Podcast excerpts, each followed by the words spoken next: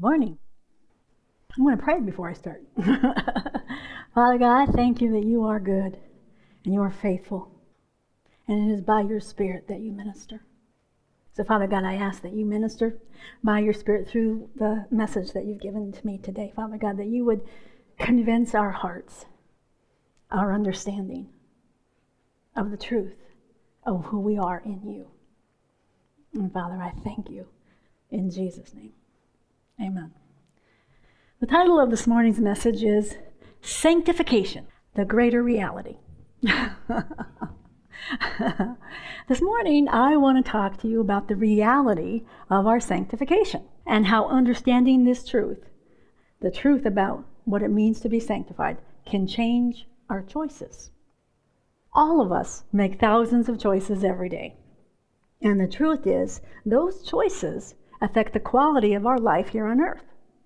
Our choices are very important. What we choose to do in any given situation is, in fact, a seed that will produce a corresponding fruit. So our choices are super important. Uh, we see this truth in Galatians chapter 6 verse 7. Do not be deceived. God is not mocked. For whatsoever a man soweth, that shall he also reap. In the Amplified, it actually says that and that only will he reap. and I like that because the truth is, you can only reap or harvest what you've sown. You can't sow one thing and harvest something else. So the Apostle Paul is telling us here that the law of sowing and reaping still exists and that man cannot override it, and God will not override it. Now, He'll help us deal with whatever harvest we have, but He doesn't eliminate the consequences of our actions. If we sow hate, we're going to reap hate. If we sow selfishness, then we will reap the fruit of selfishness. The law of the seed in Genesis says that seeds can only produce after their kind. We cannot expect to reap love if we're sowing selfishness. if we think we can, we are deceived. so we are deceived if we think we can eat whatever we want and not gain weight or stay healthy. We are deceived if we think we can treat people badly and not reap the consequences of treating people badly. We are deceived if we think we can slack off at our job and still keep it, although I have seen it done.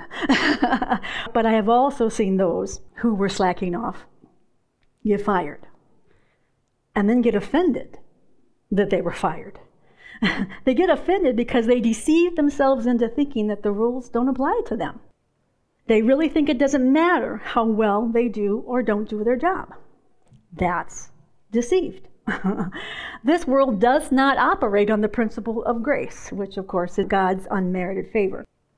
In this world, we have to earn or merit everything.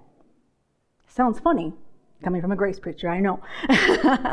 we earn horizontally, we earn honor, we earn respect, we even earn love.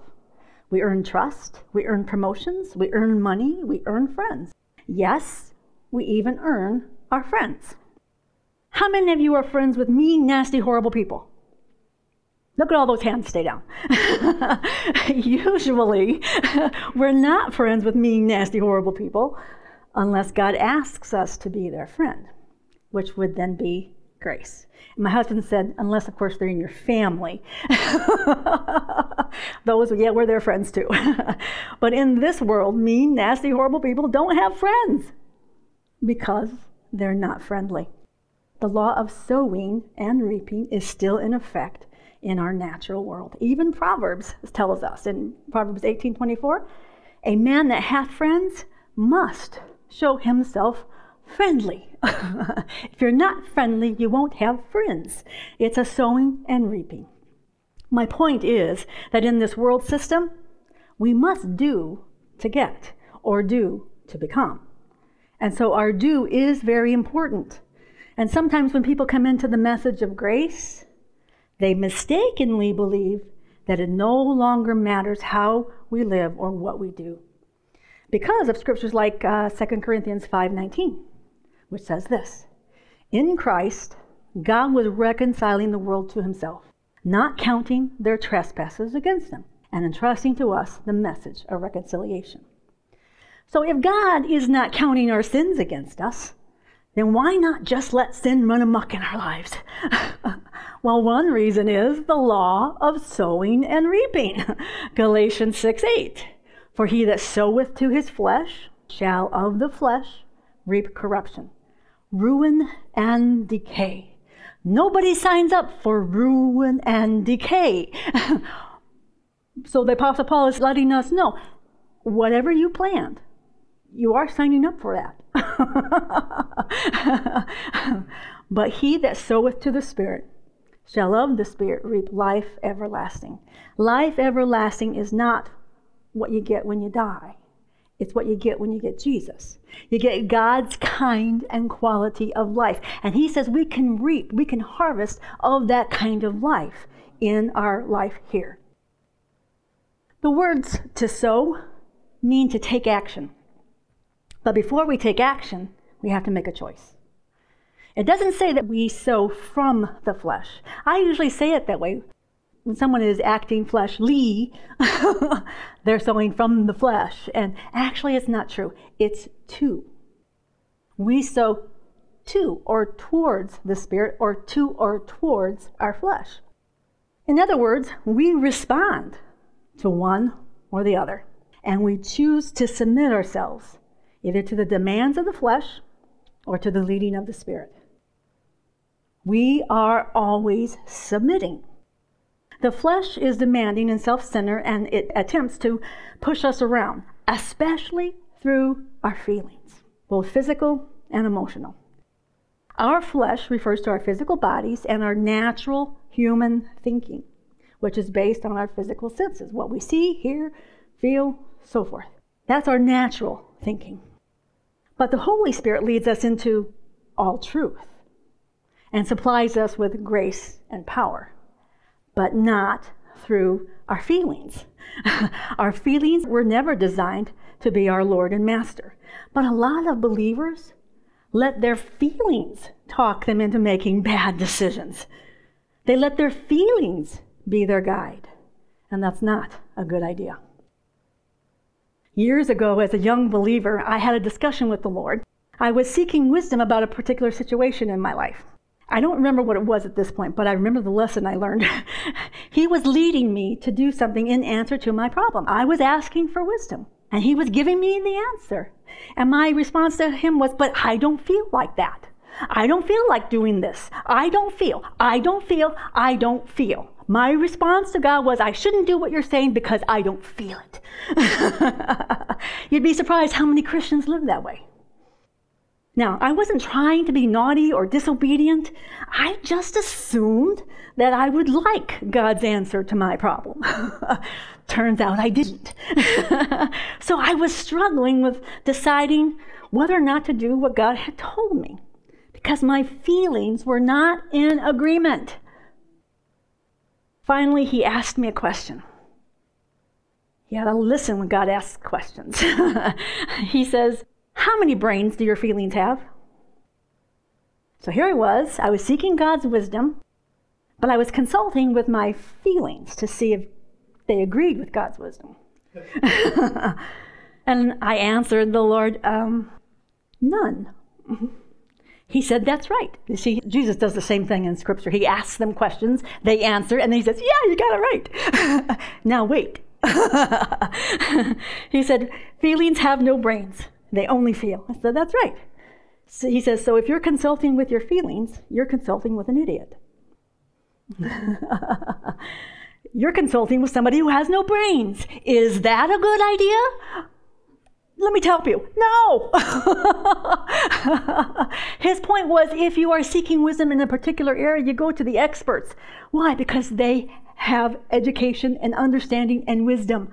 So you want to do what they say, not what you feel. Unfortunately, our feelings can have a lot of sway over us. When God asked me this question, like I say, this was almost 40 years that I had this conversation, and I have never forgot it. because it is a foundation of our Christian walk. We do not walk by sight, we do not walk by feeling. We walk by faith in the truth of God's Word. And so this opened my eyes to what I was actually doing. I was letting my flesh, my natural thinking, and my natural feelings talk me out of God's wisdom. But the Holy Spirit led me into the truth by His grace. And then truth and grace empowered me to do what God wanted me to do. He gave me the answer. I just had to do what He told me to do. but believers have this kind of conflict all the time. We are constantly making choices. But are our choices based on the truth? Or are they based on our fleshly natural thinking and our fleshly natural feelings? Now, you may be thinking, what does this have to do with sanctification and our greater reality? the greater reality is that we've already been sanctified and set apart unto God. Not because we feel that way, because God says that's what He's done.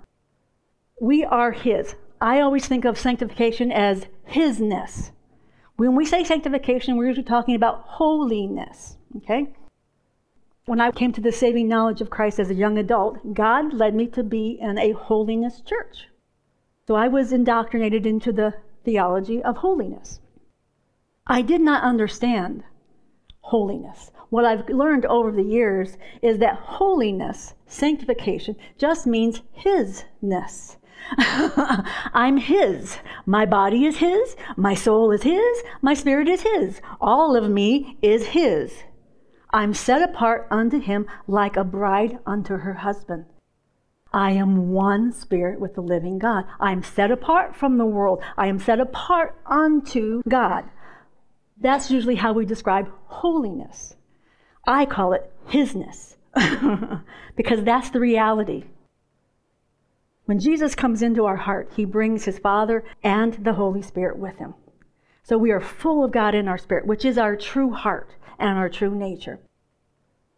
A lot of times we use the, the terminology heart, and we don't really understand what it is we're saying, though Scripture uses the word heart in several different ways. The word heart, cardia, heart, means the center of something, the heart of an apple, the heart of somebody, okay? That is our spirit man. That heart is completely set apart unto God. In Jewish thought, when you said the word mind, it meant mind, will, and emotions. They could also use the word heart to mean the exact thing mind, will, and emotions. So you have to look at the context of how the word is used in order to differentiate between what it is he's trying to say. The old saints on Sunday night at church would always testify to the power of God in their life. They knew a truth. They would say, This happened and this happened. And suddenly, what I knew in my head dropped into my heart. And it was real. That's not our spirit. our spirit has all knowledge because our spirit is one spirit with the living God. Okay? Our spirit is never depressed. our spirit is never grumpy. Our spirit never snaps at people. Our spirit is one spirit with Jesus. Our soul, on the other hand, our mind, will, and emotions, not so much. our soul, our mind, will, and emotions are what has to be changed. But when we talk about something dropping into our heart, it's the place where we believe. It's not just what we know in our head. So we have mental assent. Yes, this is true.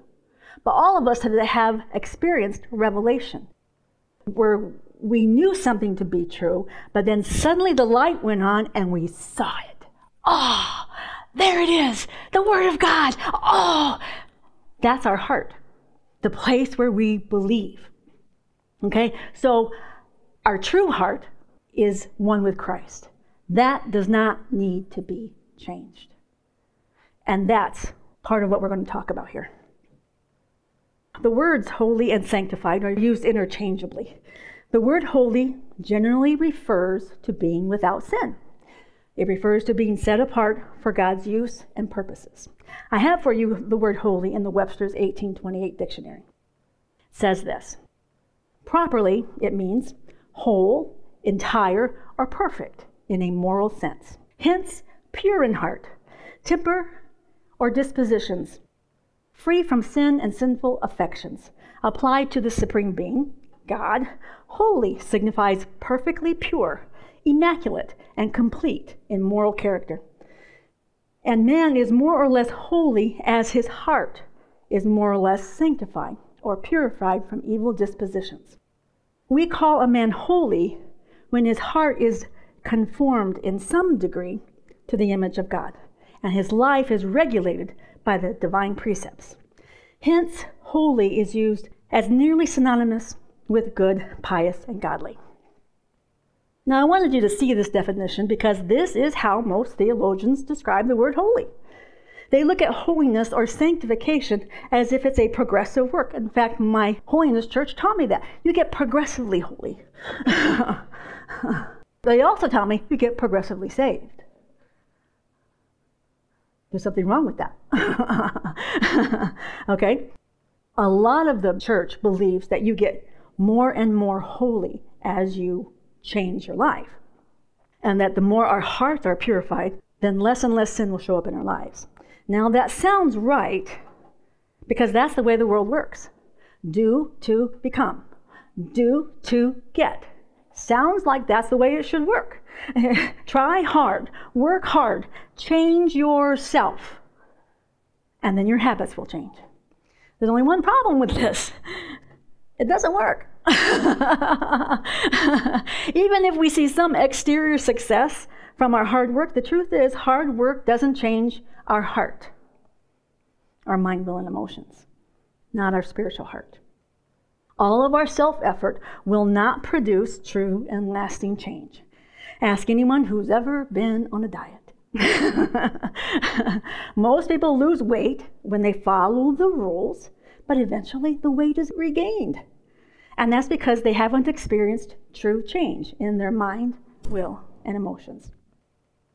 Colossians 2:23, I have it for you in the NASB. It says this: These are matters which have, to be sure, the appearance of wisdom in self-made religion and self-abasement and severe treatment of the body, but are of no value against fleshly indulgence.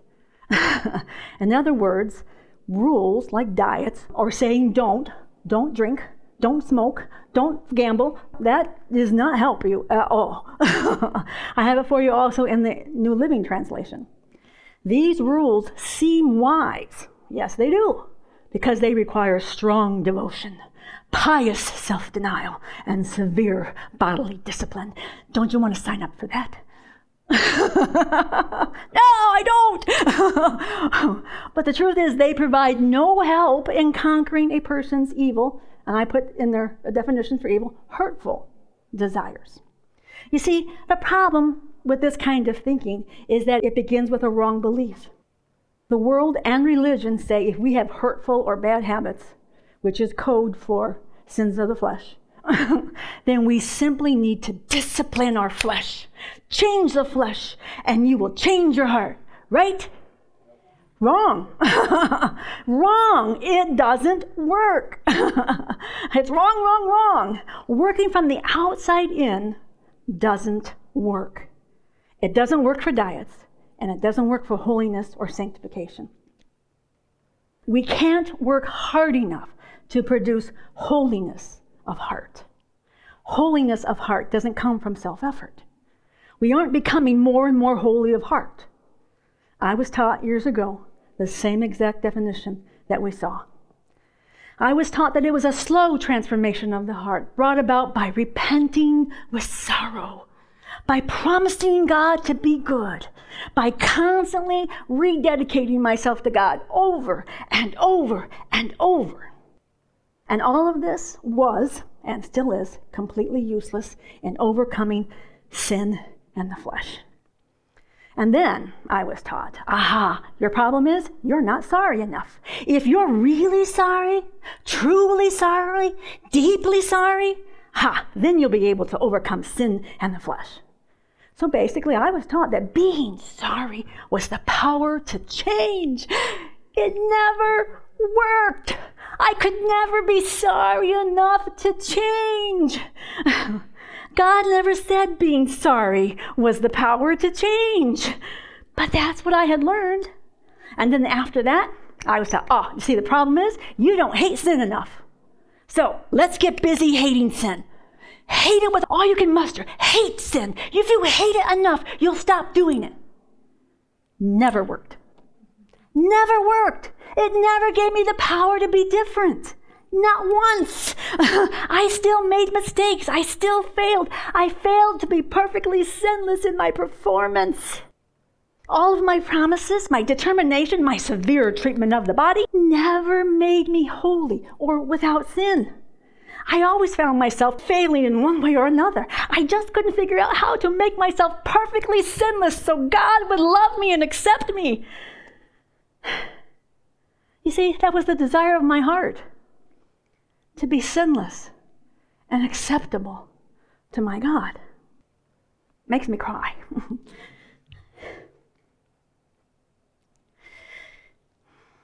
I, like so many believers, sorrowed, sorrowed over my sins and my failures. I wanted to be different. I wanted to walk like Jesus. I wanted to present myself to God holy and acceptable, but I just couldn't figure out how to do it. I didn't understand back then that I had already been made holy by the blood of Jesus. That my heart, my true self, my spirit man wasn't what needed to be changed. It was my understanding of holiness that needed to be changed. I thought not committing sins made me holy and acceptable. So whenever I fell short of perfection, I thought I became unholy and unacceptable to God, which is a miserable way for a believer to live. I was always trying to become more holy. I didn't understand the truth that Hebrews 10:10 says. By which will, God's will, we have been sanctified, made holy through the offering of the body of the Lord Jesus Christ once and for all. Jesus purged all sin, all sin and sinfulness of us, from us, through the offering of the body of Jesus on the cross. Jesus made us holy in our spirit, which is our true heart, our true self, because we could never become holy or perfectly sinless by our self effort. We can never make ourselves acceptable, God. We are made acceptable to God. So God gave us the gift of sanctification, a perfectly sinless spirit that is set apart unto him. Hebrews 10:14 says this. For by one offering he, God, hath perfected forever them that are sanctified in our spirit. 1 Corinthians 1:30 But of him, God the Father, are ye in Christ Jesus, who of God is made unto us wisdom, righteousness, and sanctification and redemption. Jesus is our sanctification. Jesus is our holiness. He is the one who has set us aside unto himself as his bride, spotless, sinless, and without wrinkle, all in our spirit. Romans 11 16. If the dough offered as first fruits is holy, so is the whole lump. And if the root is holy, so are the branches. Jesus is both the first fruits from the dead and the root of Jesse. Jesus is holy, so all those who are born again are also made holy by Jesus. This is the greater reality. We aren't trying to become holy. We've already been made holy and acceptable to God by the blood of Jesus, and nothing else will make you acceptable. The truth is, most believers don't believe this. and why should they? They still stumble, they still fall, they still sin. And some believers are actually caught in a sin. It has overtaken them, it has hold of them, and they feel trapped by it. There are many believers who are physically trapped by things like drugs, alcohol, nail biting, adultery, food, etc. All kinds of physical stuff. Now you might be thinking, nail biting? Threw that in there on purpose. Is nail biting a sin? and I'm going to say yes, and I'll tell you why. nail biting is not God's will for us. God doesn't want us to be held captive by bad or hurtful uh, habits. And I really don't believe nail biting comes from the life of God inside of us. So, yes, I believe nail biting is a sin. but we have to remember what sin is sin is falling short of God's glorious perfection. We're all going to do it. okay? So, we don't go looking for sin. We don't focus on the sin. We focus on the Christ that's within. Okay, one of my brothers used to be a terrible, terrible nail biter. I mean, his fingers were embarrassing. they were bloody and bleeding. He chewed all the way around. The cuticle, the quick, I mean, there was nothing left but, you know, nubs, bloody nubs. and he hated it. He hated it. How do I stop? How do I get free from my own bad habit? He couldn't figure it out. My brother's a believer. And I believe this came from God. Somebody told him, do something different with your fingers. Go get a manicure.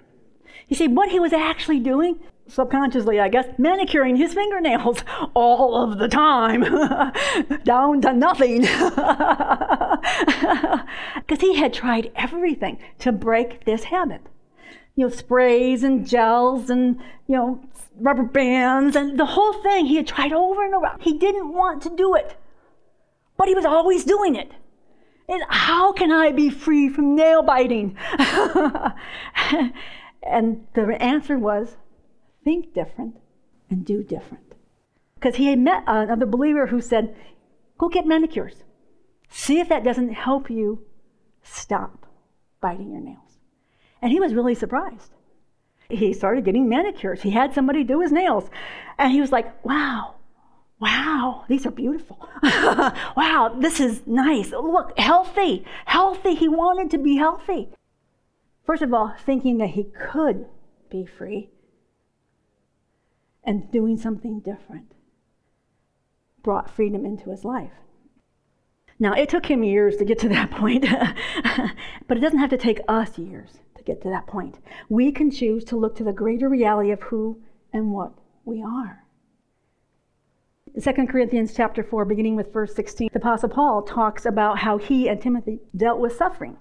says this That's why we are not discouraged. No, even if outwardly we are wearing out, inwardly we are being renewed each and every day. This light, temporary nature of our suffering is producing for us an everlasting weight of glory, far beyond any comparison. Because we do not look for the things that can be seen but for the things that cannot be seen. For the things that are seen are temporary, but the things that are not seen or cannot be seen are eternal. The Apostle Paul could stay out of discouragement and depression by simply looking at the greater realities of that which was eternal. He didn't let his hardships rule over his perspective. He chose to see the greater realities that were available, whether they were close at hand or far out into eternity. He realized that God was renewing his inward strength, even in the midst of a trial, and that God would use those struggles even for his advantage all the way into eternity. What I like about this scripture is that we can also apply it to our struggles with sin and the flesh. Because really, when you're suffering, what is it that is suffering? your flesh. your spirit man is not suffering. Your spirit man is one with Christ. So we can apply this to our flesh in terms of sin as well. Outwardly, we may not look like we are more than conquerors. But God is happy to give us the grace we need to strengthen us for each and every temptation. God has a grace for every temptation. And if we begin to realize the greater reality of who we are, in and through the Lord Jesus, that truth has the ability to change our perspective about our temptations. And like the Apostle Paul, we can call our afflictions or temptations light and momentary. The Apostle Paul knew the greater reality of his sanctification and righteousness. He knew the reality of being dead to sin, but alive to God. This is one of the key realities that we need to let sink down deep into our understanding. It's a truth that we know, but it needs to be a truth that we live because it is true. And when this truth becomes real to us, it will change our choices. Romans chapter 6. The Apostle Paul relates all of these truths, beginning in verse 1. What shall I say then? Shall we continue in sin that grace may abound? That's the same question. Why shouldn't I let sin run amok in my life? and verse 2, he answers that question God forbid. How shall we who are dead to sin live any longer therein? I like this because he's not talking about doing sin. You see, sin for the sinner comes out of who they are. They sin because they're sinners. Okay, we sin because we're deceived. Same reason Eve sinned. She's deceived about something. Okay, we don't live in sin anymore. I know we call young people who live together without marriage living in sin. No, no. If they're living in sin, it means they're not born again. Unfortunately, there are young people today born again who choose to live in that situation. But that doesn't make them in sin. they're still in Christ and they're following after their flesh. Know ye not that so many of us, as we're baptized into Jesus Christ, were baptized into his death? This is a great picture. When I really got the revelation, I died. Hallelujah, I died. The old me is dead. he doesn't exist. It's a reality that changes the way we walk.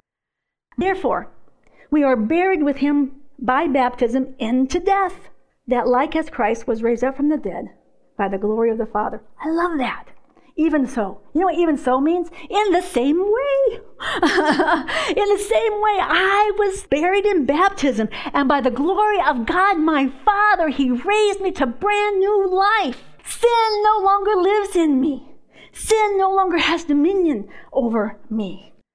Even so, we should walk in the newness of life, the same as Jesus. The same as Jesus. Verse 6 Knowing this, that our old man is crucified with him, that the body of sin might be destroyed, that henceforth we should not serve sin. Unbelievers don't have any qualms about sinning. they sin because they're sinners. But when Christians sin, we hate it. It's not who we are. And that's his point. We should not follow after our flesh. We should not serve this sin because we died to it. Verse 7 For he that is dead is freed from sin. This is the greater reality. There's no sin in me. I don't have to bow to my flesh. I am sin free. Now, if we be dead with Christ, we believe that we shall also live with him. That's not in heaven. That's not when we die. That's now. Knowing that Christ, being raised from the dead, dieth no more, death no more hath dominion over him. That's us too. That's us too. Because what do we reap? Death, destruction, corruption. He says that doesn't have dominion over you. It can't make you. It can't be your boss. You have to submit. Verse 10 For in that he died, Jesus, he died unto sin once. I love this. I love this. I love this because forever I didn't know it. I thought I had to kill myself every single day. What's wrong with you? Why can't I die? I didn't understand the greater reality. I've already done all the dying I'm going to do. Yep, someday I'm going to unzip this earth suit, but I'm not dying. I'm translating into a whole different kingdom. but he that liveth, liveth unto God. That is the reality. Christians, believers, they want to be pleasing to God. They want to do whatever He wants us to do. We do. We really, really do. Verse 11 Likewise, reckon ye also yourselves to be dead indeed to sin, but alive unto God through Jesus Christ our Lord. Most Christians don't believe that this is a reality because they don't feel it. They don't feel like they're victorious. They don't feel it. remember what feelings are? Brainless consultants. okay, we don't ask our feelings if what God says is true. We ask the Spirit, who always bears witness with the truth. Therefore, he says, let not sin therefore reign. Where does it reign? In your mortal body. It doesn't touch your spirit. It reigns in your mortal body, or at least it wants to, that ye should obey the lust thereof. Neither yield ye your members as instruments. Years ago, I found out that this word would be equally correct, translated as weapons. our members, our body, are weapons. okay? Now, how do we use these weapons? They can either be weapons of mass destruction. because what does sin do? It destroys, it corrupts, it brings ruin. Sin is a weapon of mass destruction. okay? Instruments of unrighteousness unto sin, but yield. See? We have to submit. Yield ourselves, our bodies, as those that are alive from the dead and your members as weapons of mass production of righteousness unto God. That's who we are. We yield to the righteousness, the holiness that we are, comes out in our body. We are weapons of righteousness. Verse 14 For sin shall not have dominion over you, for you are not under the law. The law can't go around poking us, telling us how big a failure we are. We're not under the law, but we're under grace, and grace empowers us. Verse 15. What then? Here it is again. Shall we sin because we are not under the law, but under grace? God forbid. he says, What? Know ye not that to whom you yield yourselves servants to obey, his servant ye are to whom you obey? Either we're weapons of mass destruction or we are weapons of mass production of righteousness. Verse 17. But God be thanked God be thanked that ye were, you used to be, servants of sin, but ye have obeyed or believed from the heart that former doctrine which was delivered to you. Verse 18 Being then made free from sin and its power, ye became servants of righteousness. You see, that's why sin bothers us. Because, see, righteous is now who we are. And something inside of us says, That's not who I am. I am not sinful. I do not partake of those things because I recognize that is a weapon of mass destruction. and I am a weapon of righteousness. Verse 19 I speak after the manner of men because of the infirmity of your flesh. That means we're a little slow. That's what that means. For as ye have yielded your members servants to uncleanness, it means we used to, and to iniquity unto iniquity. In other words, sin just gets worse people who are in sin, their sin gets worse and worse and worse until it overtakes them and their life is ruined. Even so, now yield your members servants to righteousness unto holiness, or set apartness. For when ye were servants of sin, ye were free from righteousness. Sinners don't care if they sin. Doesn't bother them a bit. because that's who they are. Believers, it bothers us because it's not who we are. Verse 21. What fruit had ye then in those things whereof ye are now ashamed? Aha, see, that's sowing and reaping. For the end of those things is death. But now, being made free from sin and become servants to God, ye have your fruit unto holiness, and the goal, everlasting life. This is the same thing as sowing and reaping. We're going to sow of the flesh, which is corruption, destruction, and death, and nothing good. Or we can sow to the Spirit and reap God's kind and quality of life. I've read several books over the years by grace ministers whose ministry is specifically to help people who find themselves overtaken by some kind of sin. Drugs, alcohol, pornography, cigarettes, etc., even nail biting. and they all say that the key to being free from these weapons of mass destruction is to understand that as believers, we have already died to those things. And when the light goes on, that we really are free. We really are sinless. We really are righteousness. We really are acceptable to God. That greater reality becomes real, and then when that becomes real, freedom happens. Freedom happens. And they begin walking according to their righteousness and their holiness. But see, it is the truth that sets us free the truth of what He's done to us and for us. we have a greater reality on the inside of us. We have been made holy. Jesus has sanctified us. We are sinless and set apart unto God for His plans and purposes. And His plans and purposes for us are life and life more abundantly. At the beginning of this message, I asked the question so if God is not counting our sins against us, then why not just let sin run amok? The first reason I gave you was the law of sowing and reaping. But the second reason I have for you is we don't let sin run amok in our lives because it's not who we are. We are no longer sinners. We have died to sin and we are alive to God.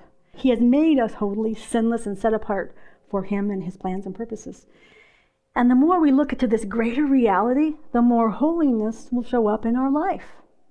When we recognize, when we believe, when that goes from something we know in our head to something we know in our heart, mind, will, and emotions, it becomes real in our life.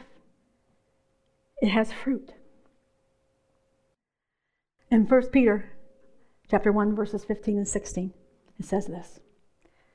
But as he, God the Father, which hath called you, is holy, so be ye holy in all manner of conversation, because it is written, Be ye holy, for I am holy. Isn't it interesting that both Peter and God did not say, Do holy? That is the implication here. He wants holiness, us being set apart unto God for His plans and His purposes and His glory. That's the implication. Do holy. That's not what He said. He said, Be. Be holy wherever you go. Be holy in every place of your life. Be what you already are. We don't have to work to become holy. We be. we be holy. And everywhere we go, then, holiness, sinlessness, righteousness shows up in our life. Because when we go to a situation where Satan comes with his weapon of mass destruction and says, Do this, we go, No, I be holy. that is not God's plans and purposes for my life. I be holy. when we get the revelation of what we are and how powerful we are in and through the Lord Jesus Christ, sin starts taking a walk because we no longer submit to its lies, that we are powerless against it. So many Christians say, I feel powerless. You don't know the truth. You need to get a revelation. You be holy. you be holy because you are. If we believe we are powerless against sin in the flesh because of how we feel, then that is what we will experience. What we believe is everything. But if I believe I am sinless and pure, dead to sin and set apart unto God for his plans, his purposes, and his glory, God says, then I am not going to let weapons of mass destruction into my life. I'm going to continue to focus on the greater reality within my spirit and let the Holy Spirit bring forth God's kind and quality of life. Amen. Father God, we thank you for this truth. I thank you, Father God. I don't have to work hard to be holy and to be acceptable. You have invited me to live in your presence. You've invited me to live in the Holy of Holies. You've invited me to be what you are holy, sinless, pure, spotless. I thank you, Father God, that through the Lord Jesus Christ, we are the spotless bride of Christ. And we are one spirit with the Lord Jesus Christ and with God our Father and the Holy Spirit. We thank you, Father God, that we are full of God and there is no way that we are powerless against the flesh and against sin. We thank you, Father God, that you have made us more than a conqueror. You did all the conquering and you handed it to us as a gift. We thank you, Father God, that that's the truth of who we are. We are more than conquerors through the Lord Jesus Christ by the indwelling of the Holy Spirit. And we thank you for it. In Jesus' name, amen.